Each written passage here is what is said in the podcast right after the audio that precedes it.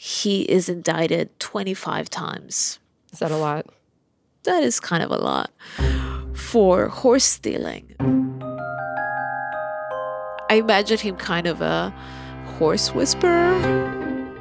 John Frankford was born in 1839 and grew up in Lancaster, Pennsylvania. He was a master at stealing and selling horses. He once joked to a warden that he was responsible for every missing horse in eastern Pennsylvania. And he just keeps getting caught and escaping. So it's almost like a running joke. We're hearing about him from Evie Newman. She's an exhibitions manager at the Mütter Museum in Philadelphia. In all the news articles, um, it's implied or said outright that he's famous. He's uh, talked about as famous or notorious. Notorious horse thief caught. That's one of the um, the titles that you'll see. Each time he was caught, he was put in jail, but then he'd escape. He'd steal another horse, get caught, and somehow escape again. Frankford had the reputation of just not taking prison seriously. He mostly worked alone. But he once escaped jail with help from the so called Buzzard Boys, a gang of six brothers, all named Buzzard. They used what they called the birdcage trick. One brother, Ike Buzzard, who was somehow allowed to keep a bird cage in his jail cell, asked the guard, Could you please take this canary cage over to my brother, Abe Buzzard? So the guard goes in to investigate. One of the Buzzard brothers sneaks past them, takes the keys, and locks him in the cell. And then, of course, he proceeds and unlocks 11 other cells and frees the inmates. One of them is Frankford. Eventually, the Lancaster County Jail got so sick of Frankford's escapes that they built a special cell just for him. But he cut through it in November 1881. He made his way into the cellar where he dug through a stone wall and crawled to the top of the stone chimney. Keeper Wise of the prison, I guess he wasn't very wise, uh, heard him at work and when he appeared at the top of the chimney, shot him in the face, destroying one eye. That's how he got the nickname One Eyed Joe. In 1885, Frankford was finally caught for the last time at a horse sale in Philadelphia. The judge gave him the maximum sentence 19 years, and sent him to the most severe prison in the state of Pennsylvania, if not the whole country.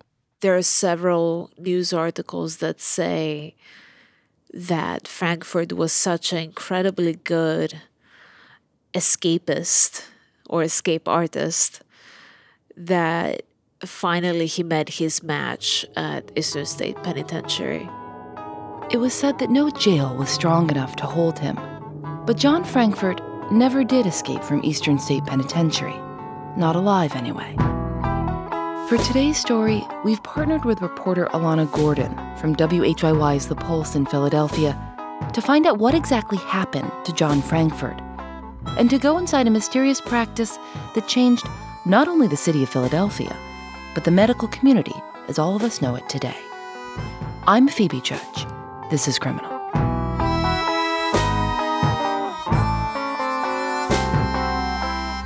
Eastern State Penitentiary is where solitary confinement basically originated in the United States. Every single prisoner was in solitary confinement at the time. So all the cells are made for that. Um, the only light that comes in the cells comes from the skylight. Uh, it's called the eye to God. So they're supposed to get on their knees and pray towards that skylight upwards uh, at where God is presumably watching over them or looking at them. And that's his, his only natural light. It was a thin sliver of light. Between Eastern State's opening in 1829 through its closing in 1971, 80,000 people served time there. If you see the, the gates to each cell, they have their iron full iron with with bolts and they have a small window with bars on it. So not easy to escape. Not easy to escape. Guards would put hoods over prisoners when taking them out of their cells so no one could recognize them and they wouldn't know where they were there are reports of torture. We don't know if Frankford ever got in trouble. It doesn't seem like he did. And his daughter, who visits him semi often, I think maybe once a year or so, says that he never complained to her.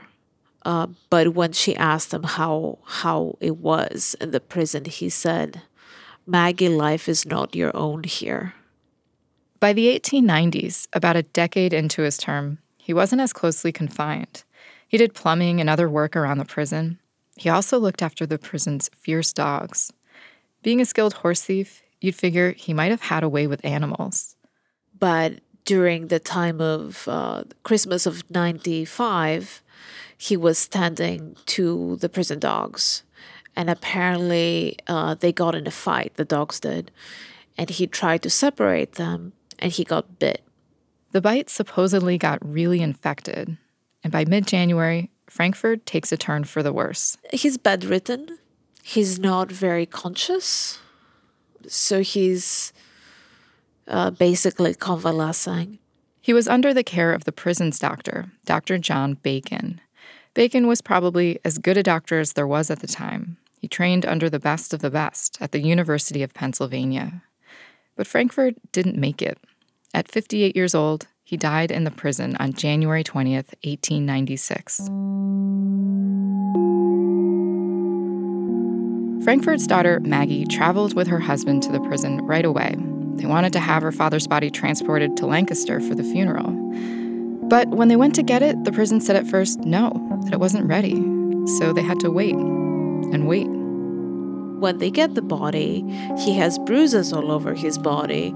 He has sewn marks, and his skull is cut open. The top of Frankford's skull appeared to have been sloppily stitched up with some sort of twine. His stomach was cut open and the intestines were spilling out. So they get the body and they see this, you know, mangled corpse with bruises, so they suspect foul play. Dr. Bacon said that Frankford's official cause of death was a strangulated hernia, which is an intestinal blockage.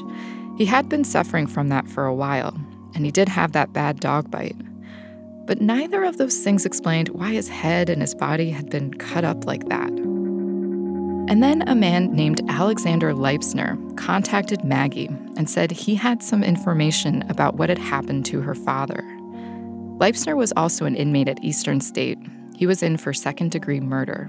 They're friends, and he seems to think very highly of Frankford. Leipsner told Maggie that he'd been out of his cell working on a construction project and decided to sneak over to the hospital wing to visit Frankford. This was January of 1896. It was cold and snowing. And he looks all over the place, and then he sees across the yard a body. He sees a table with his friend's naked body on it. And the doctor, the prison physician, is working on him he goes near, but he tries not to be seen. He doesn't want to be discovered. And then he sees Dr. Bacon remove Frankford's heart and he puts that on the snow, presumably to keep it fresh. He's working on his skull and he opens up the skull and takes out the brain and he sets that on the snow too. Leipsner said that two other inmates also witnessed this, and he told Maggie he'd be willing to testify to what he'd seen. The average layperson wouldn't know what autopsy incisions look like. It's typically a Y incision, where you draw an incision from kind of the midway part down the chest and shoulder area to the sternum. That's where the Y spreads out and then down the abdomen in the middle. So that way you can open the ribs, you can take the heart out, and you can take the entrails out too. During an investigation into the conditions at Eastern State, a legislative committee sought testimony from inmates, wardens, and even newspaper reporters about what had happened to Frankford. Alexander Leipsner took the stand. I can read it a little bit of this because it's really Fantastic. He said he saw Dr. Bacon go by with the entrails in a bucket and avowed that he had been told that all convicts who died in the prison were treated that way. He that's a big one. That's what he claims. So Leipzner claimed that every inmate who died at Eastern State risked becoming the doctor's guinea pig. And when it was Dr. Bacon's turn to take the stand, he testified that he had performed emergency surgery for Frankford's hernia right before he died, a last ditch attempt to save him. That's why his stomach was cut up. Then the legislative committee asked him to explain what had happened to Frankford's body after he died. This is good. Concerning the post mortem examination, Dr. Bacon said a prisoner, whose first name is Arthur, had assisted him and had removed the skull and taken out the brain. The prison record of the case and its treatment was then submitted to the committee. Why did you take out the brain? Dr. Bacon was asked. Because John Frankford was a typical criminal, and I wanted the brain for scientific purposes. Dr. Bacon said that he had taken the brains out of two other bodies, and he added that this was fre- frequently done. He denied that he had taken out the heart and the bowels and admitted that he might have carried the brains in a bucket, as Leipzner had stated. Wow. Yeah, it's it's fantastic stuff. Sorry for the enthusiasm, but it's just so fascinating to me that this was done so casually. And when I picture this trial, I kind of picture Dr. Bacon being kind of defensive about it, saying, Of course we did this. He wasn't the only doctor stealing people's organs. It was a strange time in American history. To become great at healing the body, you first had to scavenge for one to study, to figure out how it worked. The medical industry as we know it today was just establishing itself. So, after the Civil War, you have First of all, a lot of medical innovations, like the idea of the ambulance and the ambulance as a service gets implemented, and then you have embalming and surgery, and there are all these veterans that have medical conditions from, you know, amputations, nervous conditions to other complications from being in the battlefield. And that creates a market. And the market for physicians to be trained in Philadelphia. So you have all these medical schools sprouting that are attracting new students. And all of these students needed bodies to dissect to learn and become good doctors.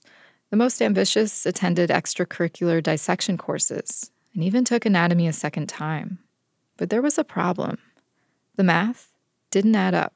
So in 8082, a few years before Frankfurt's death, the state of Pennsylvania has 1493 medical students in need of bodies to dissect.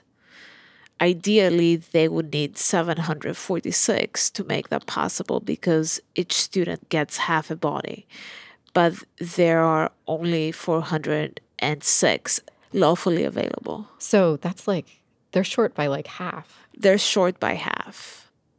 And there just wasn't a legal way to meet that demand. But a medical school's reputation depended on whether it could provide students with, quote, abundant anatomical material. So they have to figure out other ways to get bodies, and that's where body snatchers come in, or as they called at the time, resurrectionists. The body snatcher term is mainly associated with medical grave robbery. Michael Sappol is a medical historian who's written a book about this. He says that digging up cemeteries and selling the bodies to medical schools was a gold mine. The easiest bodies to snatch were those of the poor and vulnerable, who didn't have money for a watchman or a secure grave. These were African Americans, immigrants, those who died in asylums and prisons. There was also an urgency to getting bodies. They would decompose fast. That's why dissection classes mostly happened in the winter. So, in the early days, even medical students got directly involved in stealing them. They go in the dead of night and they might bribe a watchman or maybe get a watchman drunk or maybe they just look for the moment when the watchman falls asleep and they bring in their wagon with their horse and dig and unearth the body and then away. That sounds horrific to me, and I would imagine to a med student today. What was different then? Well, part of it was uh, this is a rite of passage. Uh, first of all, imagine the medical students back then are tend to be younger. It's a culture of camaraderie and bravado. You want to curry favor with the professor, bring the professor a body, uh, bring the professor an interesting body. You want to curry favor with your fellow classmates, I got a body they're impressed with you. You're a brave, strong lad. And unlike today, when a lot of us really want to donate our bodies to science, there was a huge stigma to being dissected back then, or even being autopsied. Nobody wanted this to happen to them or their loved ones. How you die really matters to people.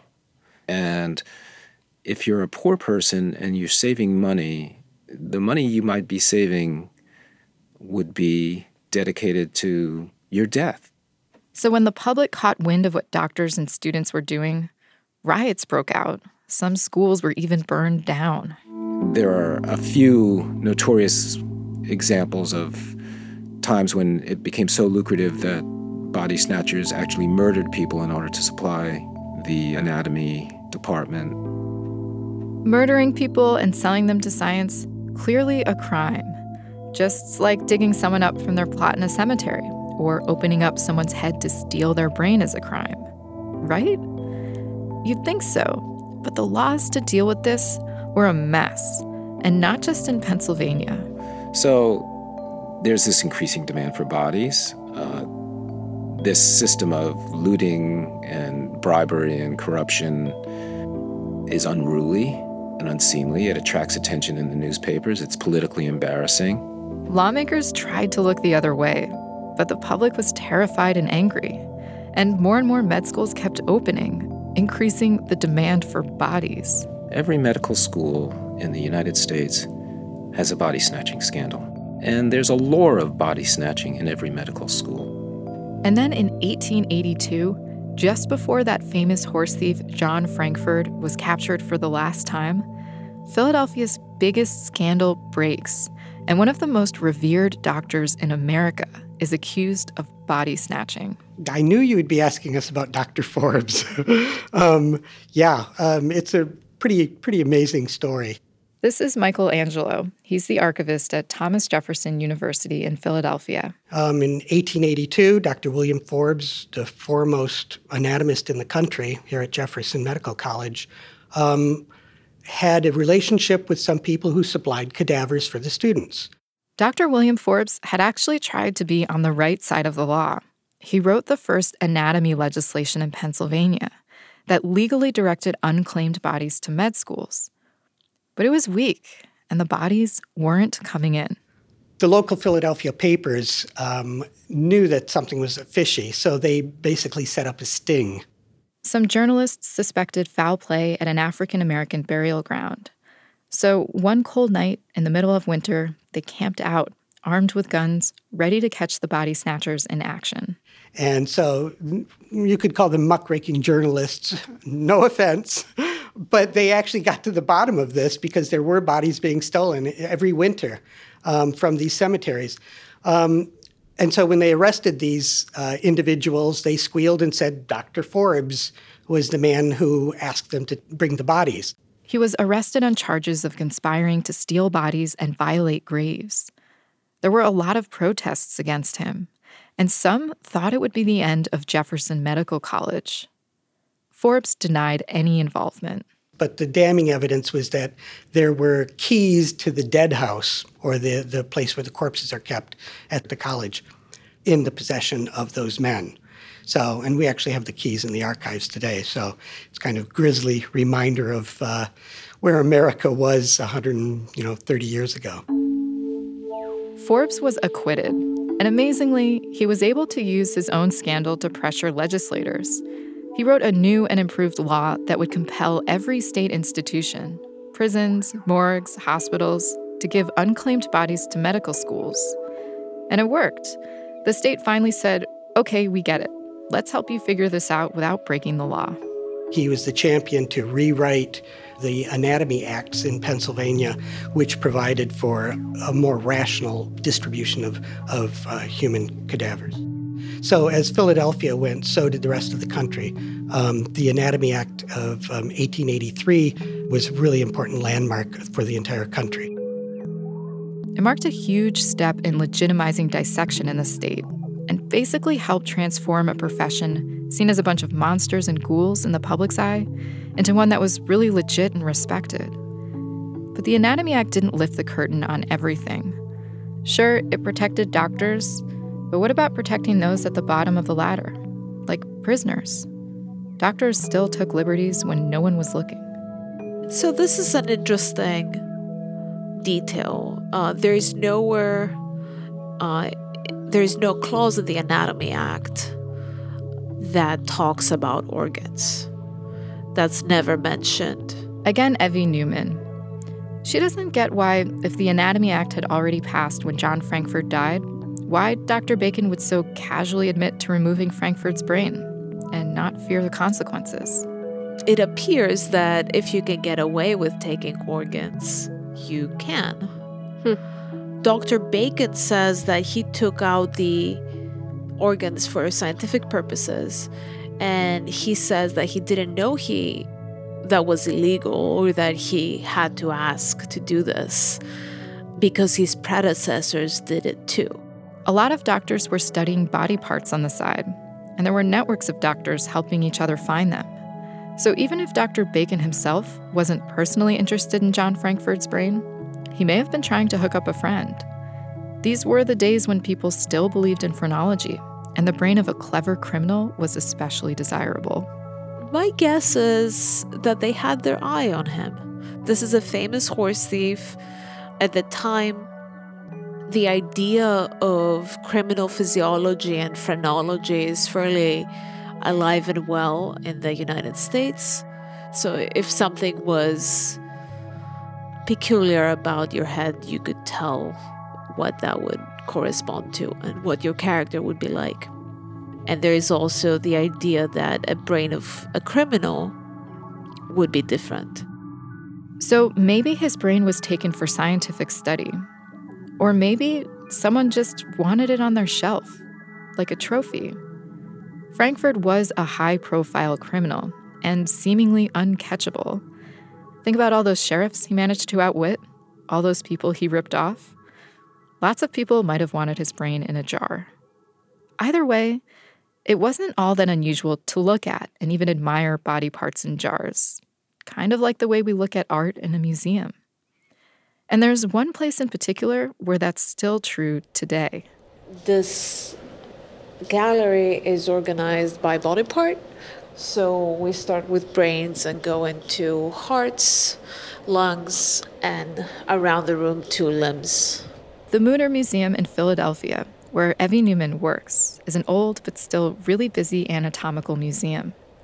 When I went to visit her, she showed me around the skulls, tumors, and all sorts of other stuff on display in jars of alcohol or formaldehyde. I'm gonna take you to the wet specimen room. So if you're squeamish, just be prepared. There are a lot of things in jars. Okay. Her nickname here is the Wet Specimen Hound. Newman leads me to the basement, where they store the stuff that's not on display. They keep it cold in here. So the the age of them kind of varies. The oldest ones we have are the ones that are covered by um, pig's bladder. They could go back to you know 1870, 1860s even. She points out the brains in all sorts of different shaped jars. So some of these older brains could have been acquired through somebody taking or stealing a person's body. I, I can't say that for sure. But there's a possibility. There's always a possibility. She told me she still believes that maybe one day she'll find the brain of John Frankford, that one eyed horse thief. I hope that it's out there. There is no real note footnote about where it ended up. We don't know if it was sold by Dr. Bacon, if Dr. Bacon kept it, if it was returned to the family, there's no mention of what actually happens to his organs. So my hope is that Dr. Bacon sold it to one of his colleagues and it ended up in a collection and it's still somewhere out there in in Philadelphia hopefully. How would you know? It would probably be marked as the uh, brain of a horse thief. Why do you want to find this brain? Just to complete the story, to get some sort of resolution. What's there to resolve? That's a good question. I always believe that uh, seeing um, like an open casket funeral or the remains of your loved one brings a sense of closure.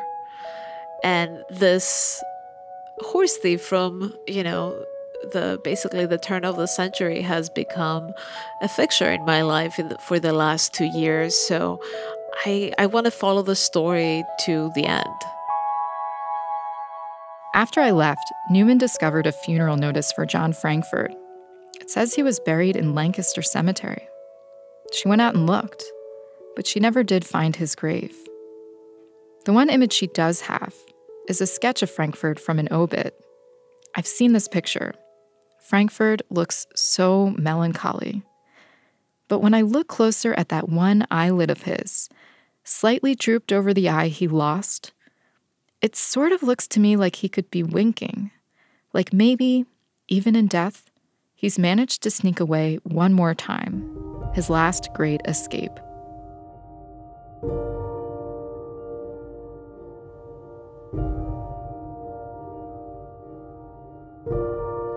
That was reporter Elana Gordon from WHYY's The Pulse in Philadelphia. To learn more about what's changed in the regulation and distribution of bodies for medicine, check out their podcast this week. You can find it on iTunes. Criminal is produced by Lauren Spohr and me, audio mixed by Rob Byers. Special thanks to Alice Wilder and Freddie Jenkins. Julian Alexander makes original illustrations for each episode of Criminal. You can see them at thisiscriminal.com. Criminal is recorded in the studios of North Carolina Public Radio, WUNC. We're a proud member of Radiotopia, a collective of the very best podcasts around. Shows like Benjamin Walker's Theory of Everything. In his new episode, he tries to make sense of America's craft beer scene and learns that the best brewers aren't looking to cash out, they're just trying to keep their heads above water. My exit strategy is uh, is death. Go listen. Radiotopia is supported by the Knight Foundation and MailChimp, celebrating creativity, chaos, and teamwork. I'm Phoebe Judge. This is Criminal. Radiotopia. From P-